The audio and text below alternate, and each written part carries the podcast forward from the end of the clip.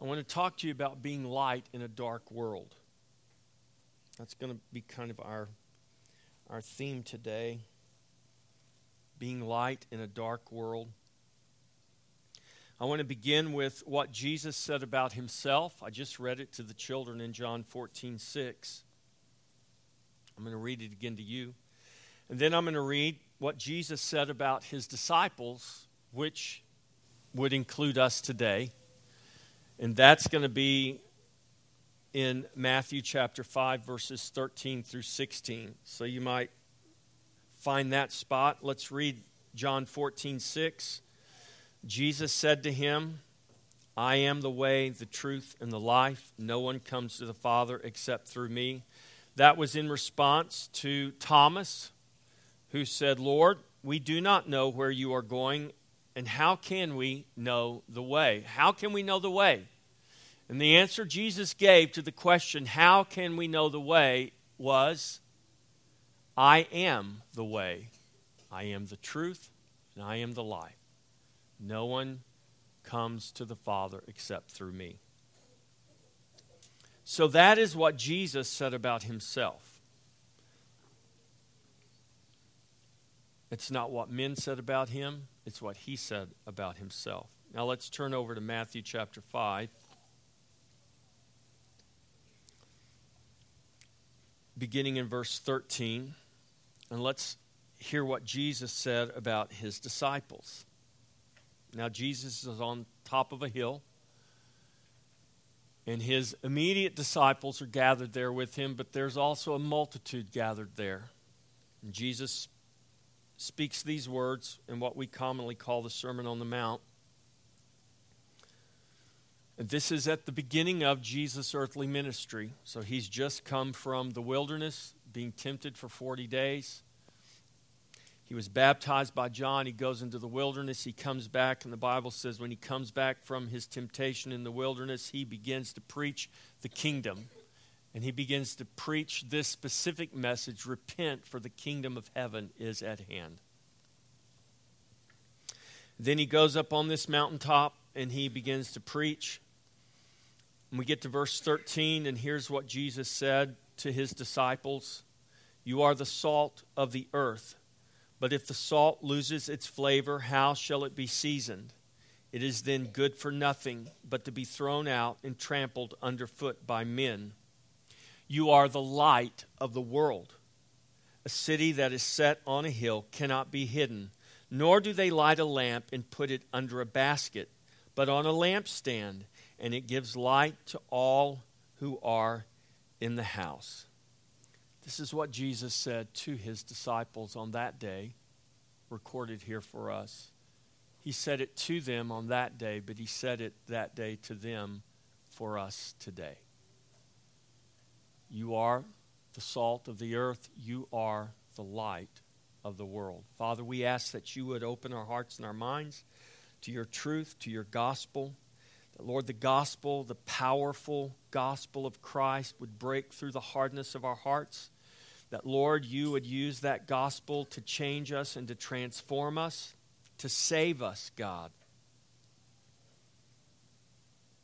To renew our minds to the truth as it is in Jesus, that we would be what you have commanded us to be, what you have declared us to be, that we would be the salt of the earth and the light of the world.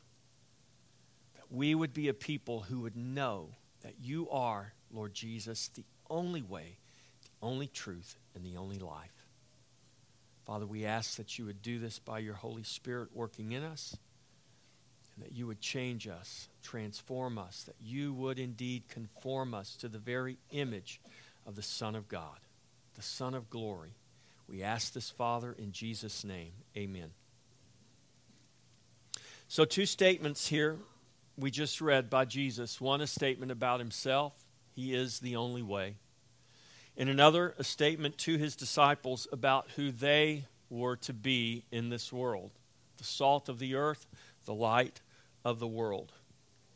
Both of these statements by Jesus are the ultimate anti post modern statements.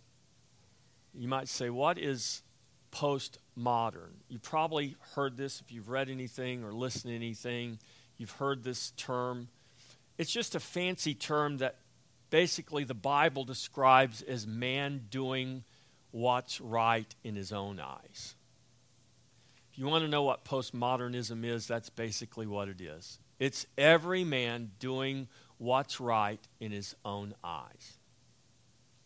Postmodernism is, is by definition even hard to define by the people that are proponents of it, the people who are advocates of it, the people who talk about it all the time would be the first to tell you it's really very difficult to define.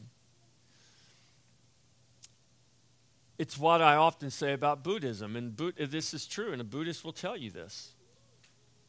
We believe everything and nothing all at the same time. We believe everything is true,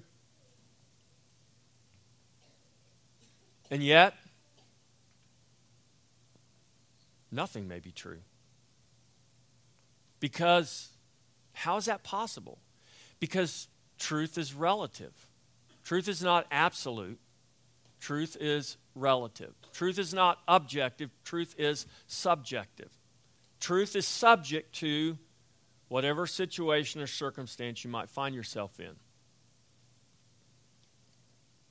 When Jesus said of himself, I am the way, the truth, and the life, he made a very absolute statement. Do you get that? So, this is why it's important to understand the English language. Jesus did not say, I am a way. He said, I am the way. He's very definite there. He's the definite way. He's not one of many ways, He's the definite way. He didn't say, I am a truth, one of many. He said, I'm the definite truth. I'm the absolute truth. He didn't say, I am a life. I am the life. I am the absolute life. And there is life in no other one, only in Jesus. And what that means is if we're not in Jesus, guess what we're not in? We're not in life. If we're not in Jesus, we're not in life. So these statements by Jesus stand diametrically opposed to all that the world claims to stand for. I've lost count with how many genders they say there are now. I think it's over a hundred. You think I'm joking, but I'm I'm not. This is this is serious. They've identified, I mean, I know at one time there were 72 genders. I think Facebook has identified 72, but I think there's actually more than that. Now, when I go online to order my clothes, though, it only gives me the option for male or female. I haven't figured that one out yet. I don't know how there can be over 70 genders, but I can only choose male or female when I'm ordering my clothes or my shoes.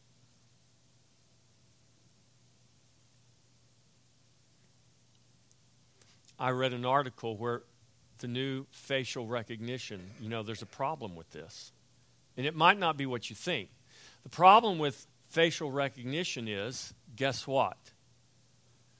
Transgender people, it only recognizes them in their birth gender.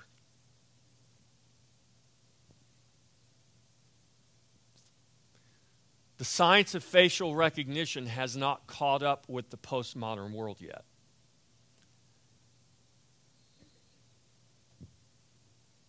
Now, why am I talking about these things? Because Jesus made a definite statement about himself, not a relative statement, a definite statement. He is the way.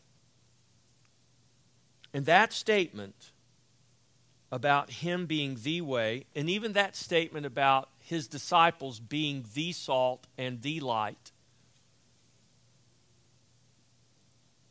are opposed to what the world is attempting to make us believe. Now, you might be sitting there going, well, they're never going to make me believe that. But what you need to understand, postmodernism, you know when it really, well, in its modern form, because postmodernism is not modern. But if you go and you read the literature, it'll tell you that postmodernism began to its rise in the in the 80s, in the mid 80s.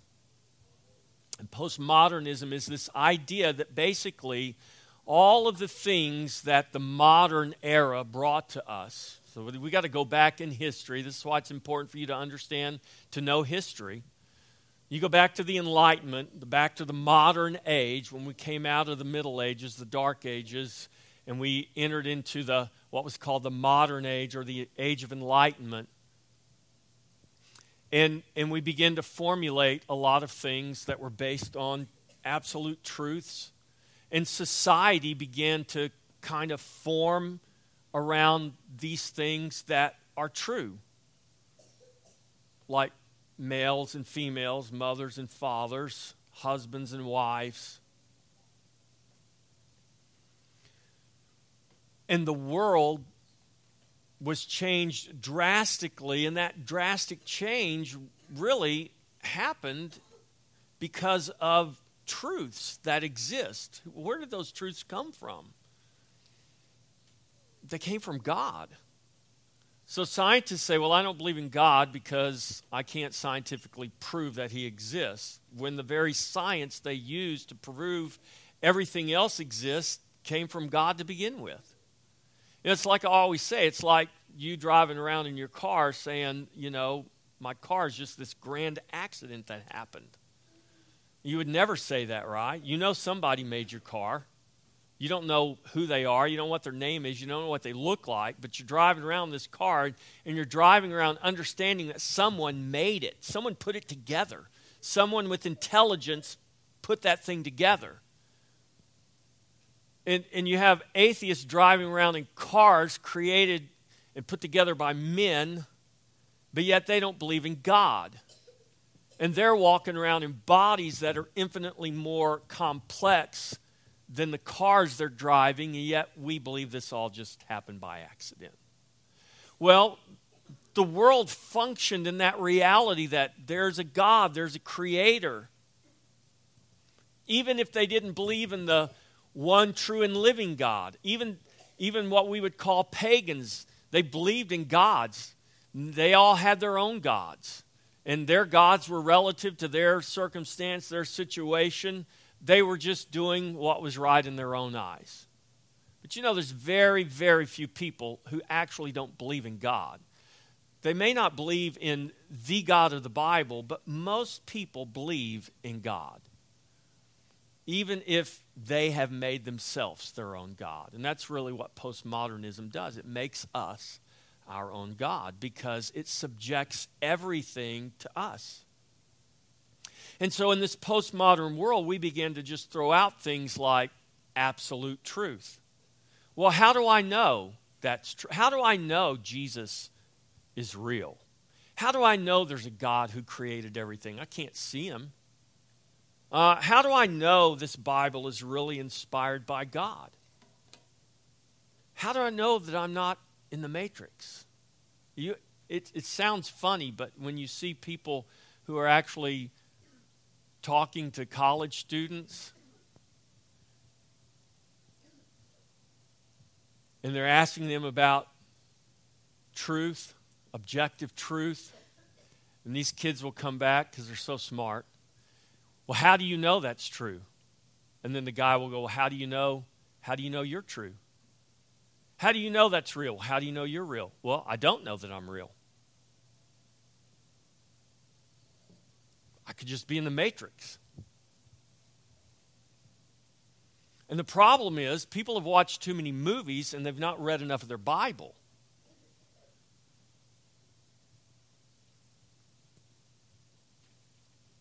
But where do the people that make movies get all that from?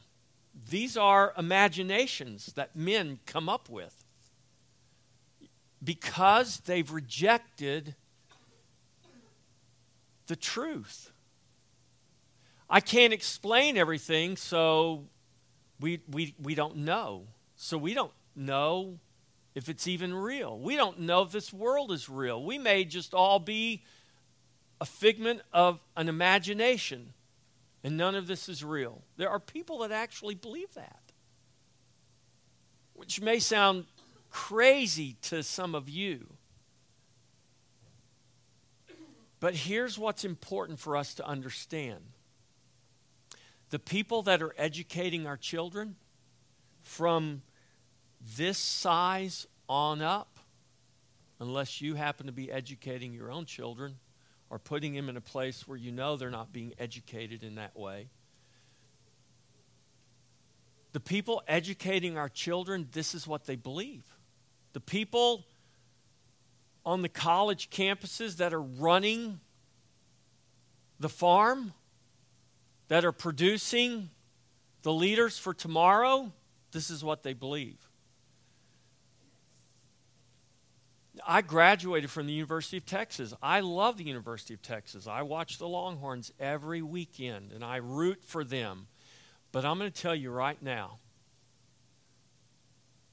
that university, along with all the other ones, are filled with people who don't believe in absolute truth, who don't believe in the God of the Bible, who don't believe in a creator, who believe that the old ways of thinking that there's men and women is antiquated.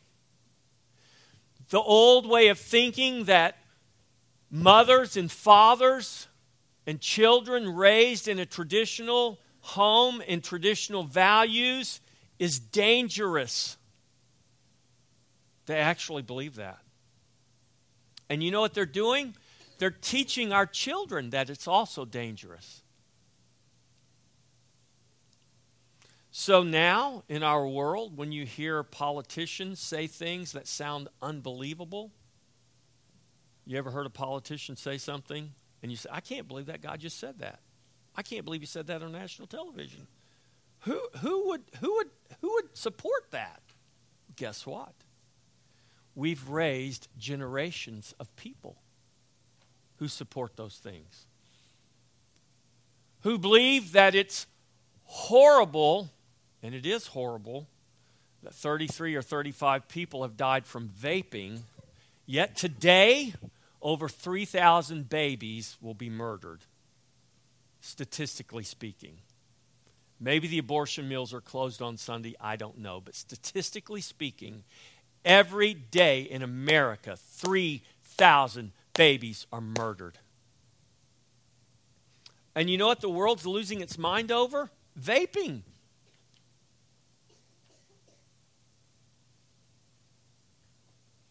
Or we won't even begin to talk about the animals that the world loses its mind over that are killed drop an eagle egg and kill an eagle, an unborn eagle, and you're going to go down. But kill an unborn human being, no problem. We'll protect that right. We'll even pay for it. This is the post modern world we live in. And it has snuck up on a lot of people. And because it's so in your face now, it's not even hidden anymore. I mean, we're not even trying to hide these things anymore. It's loud and it's proud, and we're going to enforce it or force it, however you want to look at it, until it becomes reality. And if you don't agree with that, whether you state it or not, we're going to oppose you.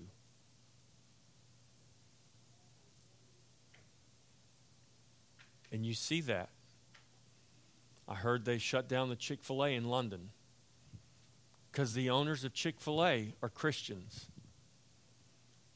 And the owners of the restaurant stand for things that are opposed to free thought and free living, or it's opposed to what we have come to hold dear in our postmodern world, which is every man doing what's right in his own eyes.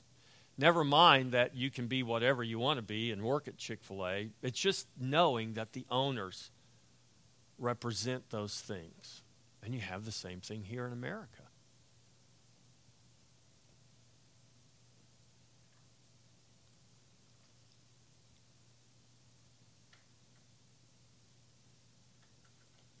But it's one thing to talk about those people out there who believe those things. And that's often what we do in the church, right? We come in here and we talk about what those people out there believe. But the question is not really what those people out there believe, because you know why they believe that? Because they're darkness, because they're blind. You shouldn't hate them because of it. You shouldn't be mad at them because of it. They can't help it. The real question is what do we believe? Because Jesus wasn't talking to the world when he said, You're the salt of the earth and you're the light of the world. He wasn't talking to those people out there who didn't believe. He was talking to those people assembled, sitting at his feet, listening to his voice. And he spoke to them as though they did believe because they were there. He assumed that they did. Why else would you be listening to this man if you didn't believe or want to believe or were interested at least in what he had to say? So he's talking to his followers. And the question isn't really what does the world believe? The question is what do we believe as confessing Christians? So before we can go on with this line of thought, we need to pause and examine our own self. So think about what Jesus said concerning his disciples. You are the salt of the earth, you are the light of the world. Do you know that we're not born light? We're born darkness. We're born again as light. So this goes against postmodernism as well, because postmodernism says I can be whatever I want. I can be good, I can be bad, I can be light, I can be dark, I can be male, be female, be combination of whatever I want. I determine what I am.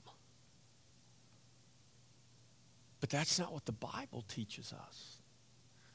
The Bible says it's already been determined what we are. We are darkness. Our father Adam set that in motion when he fell in the garden. And everyone born of Adam bears the image of Adam. In fact, 1 Corinthians chapter 15, Paul writes, All those born in Adam die. Even so, all who are in Christ shall live. Well, who's born in Adam? How many of you were born in Adam?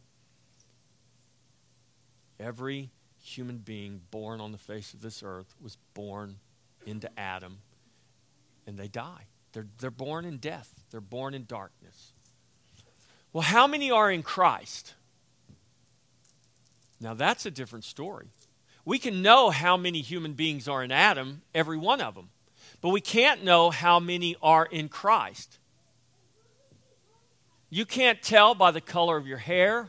You can't tell by the size shoe you wear. You can't tell by the complexion of your skin. You can't tell by your social status.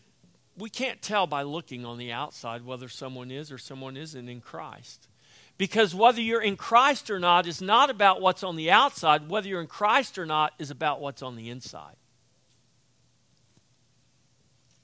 People want to make it an outward issue, but it's really a heart issue. And what, what ends up showing up on the outside ultimately, though, is going to be determined by what is happening on the inside. So we don't want to fall in the ditch on either side of the road here.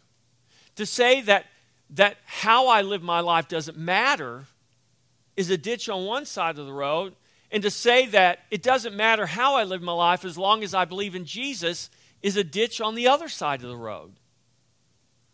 The postmodern world would, would give you the right to believe in Jesus and live any way you want, if that's what truth is to you.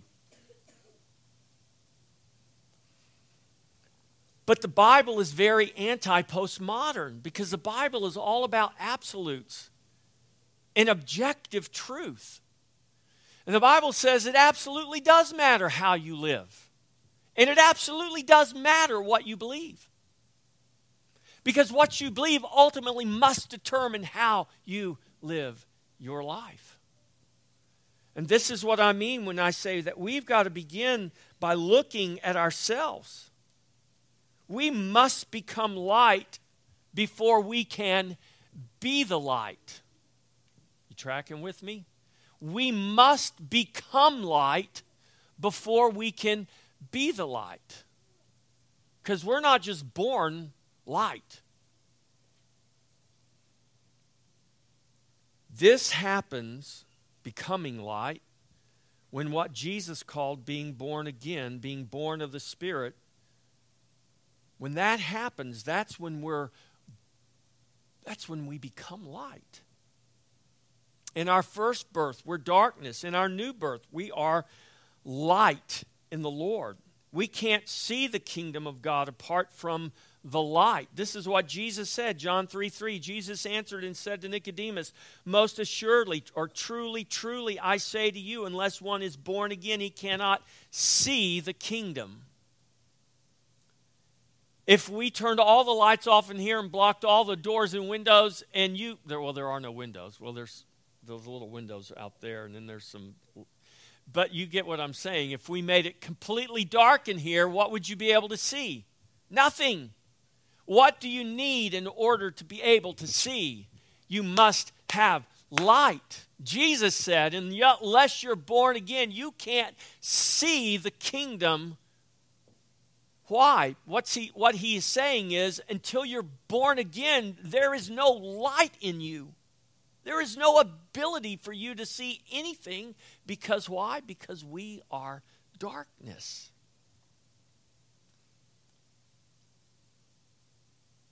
Unless one is born again, there is no light by which we can see.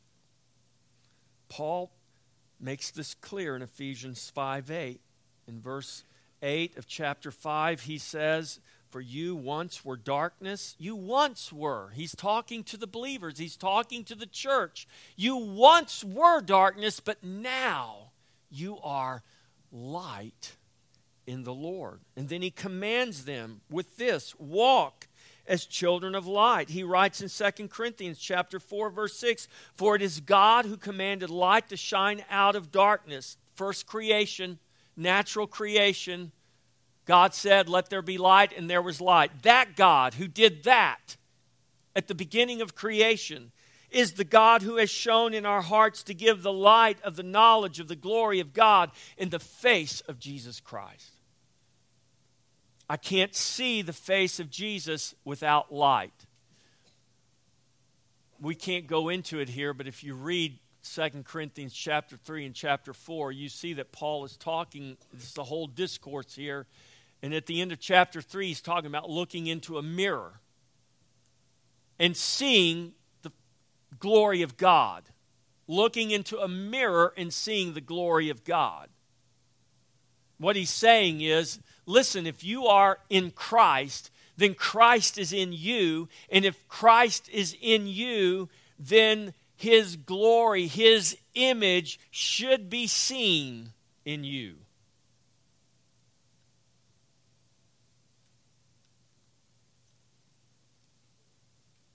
When you look in a mirror, guess what you have to have in order to see a reflection?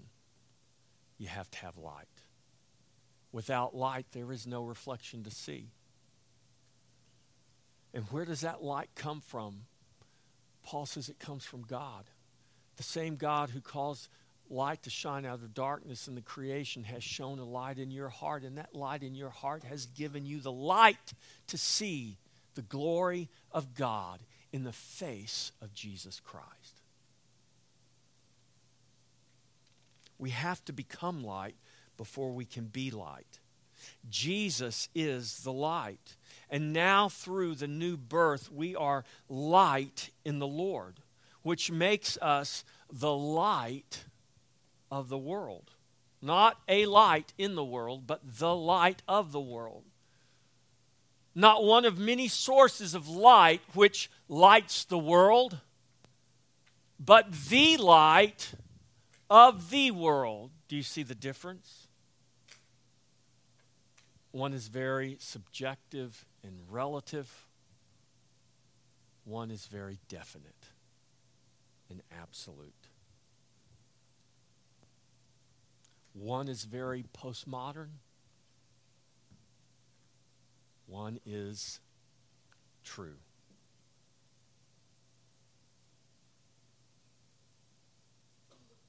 We are commanded to walk as children of light because in Christ, that's what we are. We are light. You know what the world needs? The world needs light. The world is walking in darkness. And do you know what the church has done in large part? We've hidden our light. For whatever reason, we've hidden our light. We're afraid to let our light shine. I might offend my neighbor. I might offend my family. I might offend my boss. I might offend my employee. I'm not saying go out and just be offensive. I'm saying go and be light. And if the light offends, what can you do about that? Because this ultimately is not about us, this is about Him. This is not our story. God is writing His story, and we're just parts of it. God's not writing billions of different stories, making billions of different people the main characters in each of their stories. That's what we want to believe. That's what post that is the essence of postmodernism. It is all about me. It's all about my life, my story. I become the center of life. This is why postmodernism really is nothing more than pre paganism. All postmodernism leads to paganism. And what is paganism? Paganism is what we've commonly come to know as just to, as a real simple definition would be the worship of a false god, of a false deity. It actually is an interesting word if you look up the root of it. It came about in about the fourth century. And it had more to do with people who lived out in the country versus people who lived in the city. People who lived in the city had more access to the gospel, and they had a more common belief. People out in the country they're just out there worshiping trees and rocks and bushes and the sun and the moon. They were ignorant. And they came to be known as pagans. Now it's just kind of a catch all term.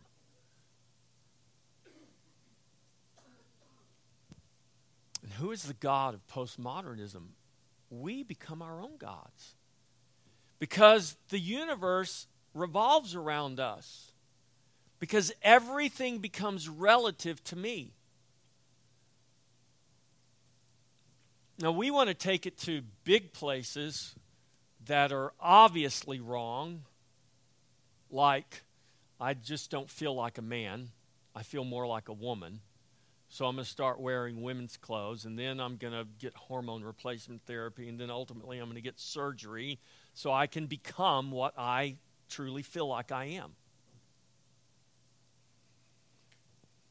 But do you know where that starts? It doesn't start there. It starts with those little feelings that we just don't pay any attention to. I don't feel like praying. I don't feel like reading my Bible. I don't feel like going to church. I don't feel like it makes any difference. I feel like, you know, my life is the same these are all things people have actually said to me over the years. I really feel like my life is the same whether I go to church or whether I don't go to church. I believe in God, so it's, that's not the issue. I love Jesus. That's not the issue. And we begin to live lives driven by our feelings. Have you ever noticed that? Have you ever noticed how driven the world is by its feelings? Now, we come by this honestly. This is our sin nature. This is the point of crucifying the flesh. You know, this is why we can live in ditches. We, we can live in the one ditch that's, you know, hard legalism like the Pharisees, or we can live in this other ditch over here where anything goes. It just it really depends on how I feel. If I feel like I need this, I'm going to live in this ditch. If I feel like I need this because I can't justify anything else, I'm going to live in this ditch. But what we really need to be doing is going to the truth and letting the truth define where we should be living and where we should be walking and what we should be believing. Because the truth should define, the truth doesn't define our feelings, the truth harnesses our feelings. The truth is not there to make us feel a certain way. The truth is there to guard against those feelings that we want to give into. Because I want to live in this relative universe where everything is relative to me. The truth does not let me do that. The truth says you can't live there and claim to be a follower of Jesus. You can live there if you want to be in the world. If you claim to be darkness, if you are darkness, that's where you live and you can live there. But if you claim that you are light in the Lord, you cannot live in that universe. You can't do it. Because it's contrary to who God is, it's contrary to the truth. And I don't use the truth to soothe how I feel, I use the truth to crucify how I feel. Ooh, we don't like that word. Crucified, so harsh. Pastor Jeff, can't you use a less harsh word? You know, it was pretty harsh when they crucified Jesus. It was pretty harsh when they beat him to a bloody pulp and he didn't even look like a human form hanging on the cross. We can't make movies about that because we can't we can't show that. We don't know how to show that. We can't really accurately portray what happened to Jesus on the cross. But we don't like that. I mean, we have universities now who have safe spaces. I, there are places I can't walk onto a campus and say, Jesus is the way, the truth, and the, oh no, you're hurting my feelings. I'm sorry, sir, you're going to have to leave this area. You can't say that here because this is a safe area. I mean, it, it, it sounds ridiculous, doesn't it? It sounds comical, but do you know what? It's true. That is the reality we live in today. And you know what? If the church doesn't start becoming the salt of the earth and the light of the world, it's not going to get better. And do you know what? In China, we see images of the Chinese government tearing down churches because they're unlawful churches because they preach the gospel. I, I, saw the picture of it from the drone footage or whatever it was of the big church. They, they, just, they just tore it down. We say, well, that's China. Never going to happen here. Really? You keep living in that dreamland while the postmodern world continues to rise and the government school system continues to indoctrinate our children. And children grow up and they take what you tell them and then they take what the professor tells them. And guess what? Here's the sad reality for a lot of people kids are spending a whole lot more time under the indoctrination of government schools and their teachers and their professors than they are with their parents who are supposed to be discipling them. Parents, you better disciple your kids because if you don't do it, somebody will. They will. Your kids are being discipled. Our children, the children of our generation, are being discipled. This morning, they're being discipled somewhere. It might be on a sports field. It might be uh, in front of a TV. It might, who knows where it is, but they're being discipled.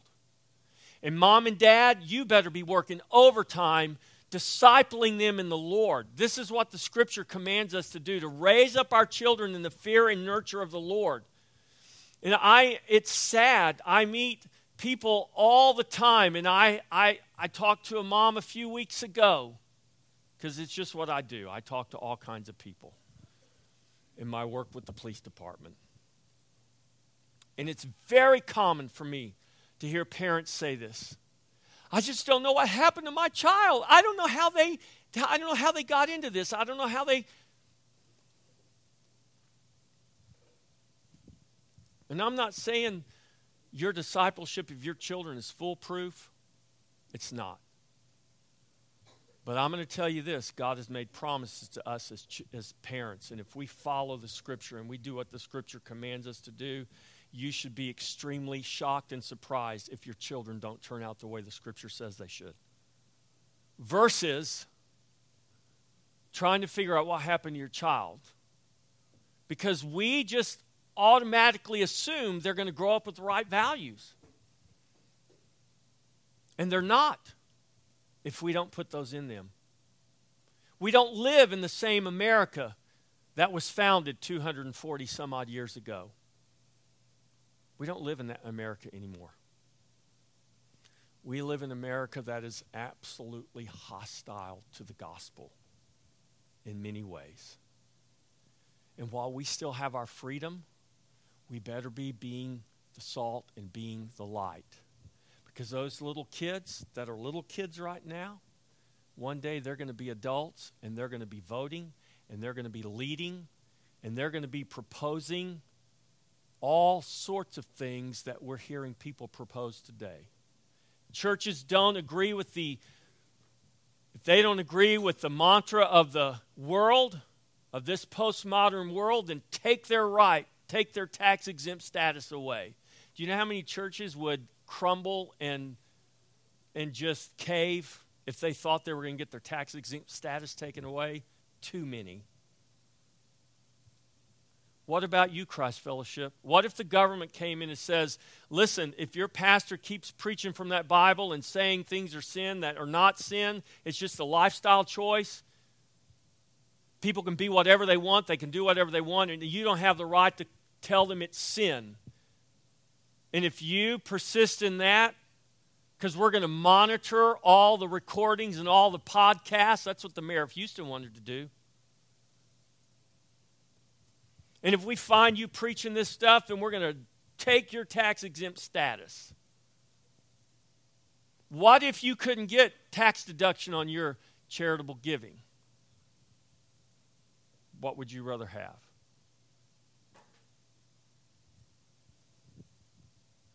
Don't think that can't happen here in America. Don't think that you might not or your children might not be placed in a position to have to decide that one day. You know what we were all we are all going to say, well, well, let them have their money. Let the government have it. It's easy to say now. Or what about when they come and say, if you keep telling your child that that is wrong, we're going to have to bring in the authorities to find out if you are being abusive to your child by teaching them these radical thoughts. How do we get there? We get there because we choose not to be salt and we choose not to be light. Because we choose to let our flavor be diminished. Ooh, that's too salty. Let's water it down a little bit.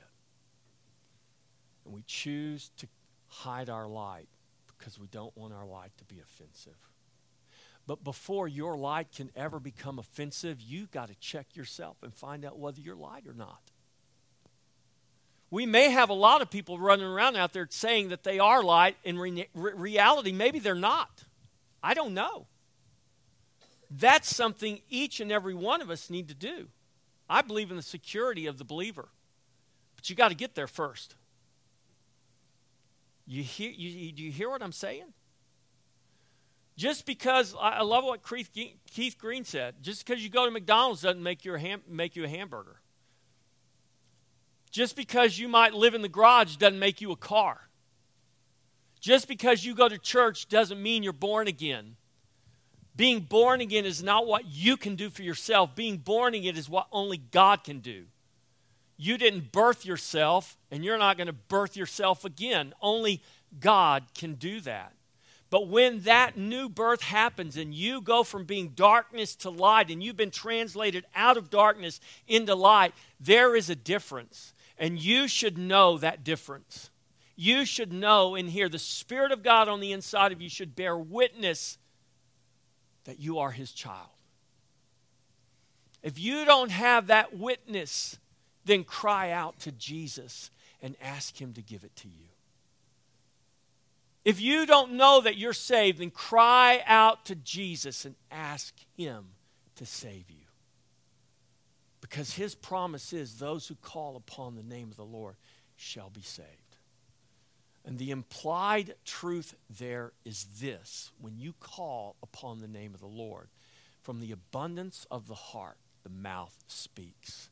From the faith that's in your heart, that faith that comes out of your mouth, Lord Jesus, save me. Let's turn real quick back to Matthew chapter 5.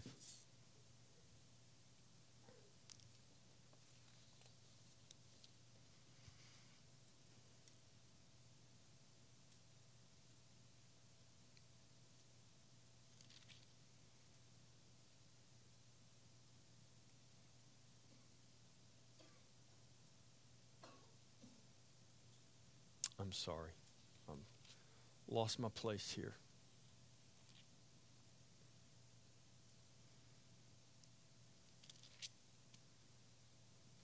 In Matthew chapter 5, Jesus, so he says, You are the salt of the earth, you are the light of the world. Verse 16, let your light so shine before men that they may see your good works and glorify your Father in heaven. He says, Don't think that I came to destroy the law or the prophets. I did not come to destroy, but to fulfill. For assuredly I say to you, heaven and earth may pass away, but not one jot, not one tittle will by any means pass from the law till it is all fulfilled. Whoever therefore breaks one of the least of these commandments and teaches men so shall be called least in the kingdom of heaven. But whoever does and teaches them shall be called great in the kingdom of heaven. For I say to you that unless your righteousness exceeds the righteousness of the scribes and the Pharisees, you will by no means enter the kingdom of heaven. Now, this is the ditch I'm talking about on either side of the road here. Jesus makes a very clear statement of what we are to be the salt of the earth, the light of the world. And he's talking his disciples, and he says, Unless your righteousness exceeds that of the Pharisees, you, you're not going to get in. Now, he's talking to a bunch of people who understood better than we do today who the Pharisees were. The Pharisees were the lawyers, these were the guys that made the laws, that interpreted the laws. Who would come to you and with a log in their eye tell you to get the speck out of yours and not think anything about removing the log from their own. What a Pharisee falsely believed was that he could be righteous by his keeping of the law thereby earning his position with God. And Jesus isn't saying here, don't obey the law. Jesus isn't saying here, don't, don't live a holy life. The Pharisees lived very holy lives outwardly. The problem was their heart. And it wasn't just their hypocrisy, it was this false belief that they somehow were good enough by their obedience what righteousness should teach us is that we will never be good enough, no matter how our obedience may look. I will never be obedient enough that I will, do not need Jesus.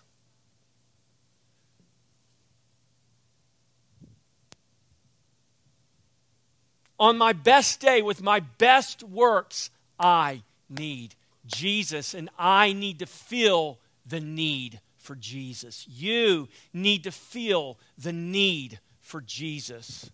Not just when you sin, but on your good days, with all your good works, and you're so proud of yourself for what you did, you better feel your need for Jesus because your good works won't gain you anything apart from the righteousness that comes only through Jesus Christ. Don't shun the good works, embrace them.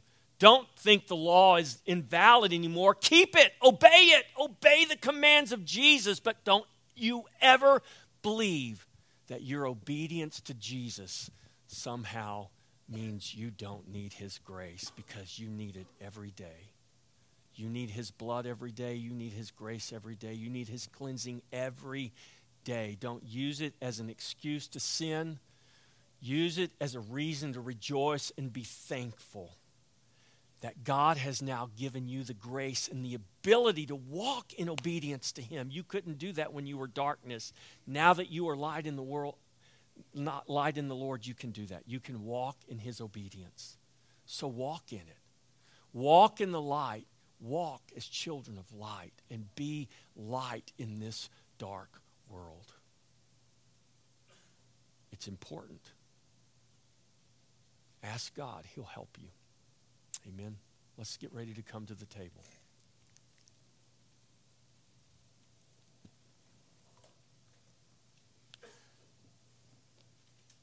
His grace is sufficient for anything and everything we need.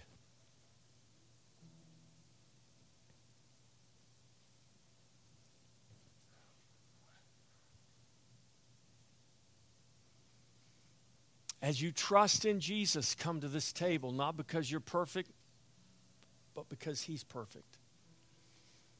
Come and celebrate His life by remembering His death. Christian, you are welcome to this table. We'll all take communion together. You don't have to be a member of this church, but a member of the body of Christ. Let's stand. Well, the Lord Jesus has given us our charge. We're, we are to be the salt of the earth and the light of the world. I want to remind you that we're in a spiritual battle. This battle didn't just begin, it began before creation. God is well aware of it. The question is, are we well aware of it? And we should be. Sometimes it's very obvious, it's very overt. Sometimes it's not as obvious and it's very covert. But the battle is never not raging, it is ongoing. The warfare we are involved in is ongoing. And I pray that you would trust in the power of God, trust in His grace, trust in His promise, and be what He's called you to be in this battle, in this warfare. Go into this world and be salt. Go into this world and be light.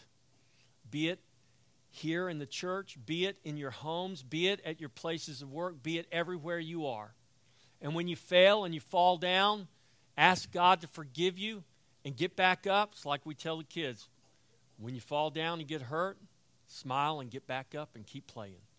When you fall, smile and get back up and keep being salt and keep being light. His grace is sufficient.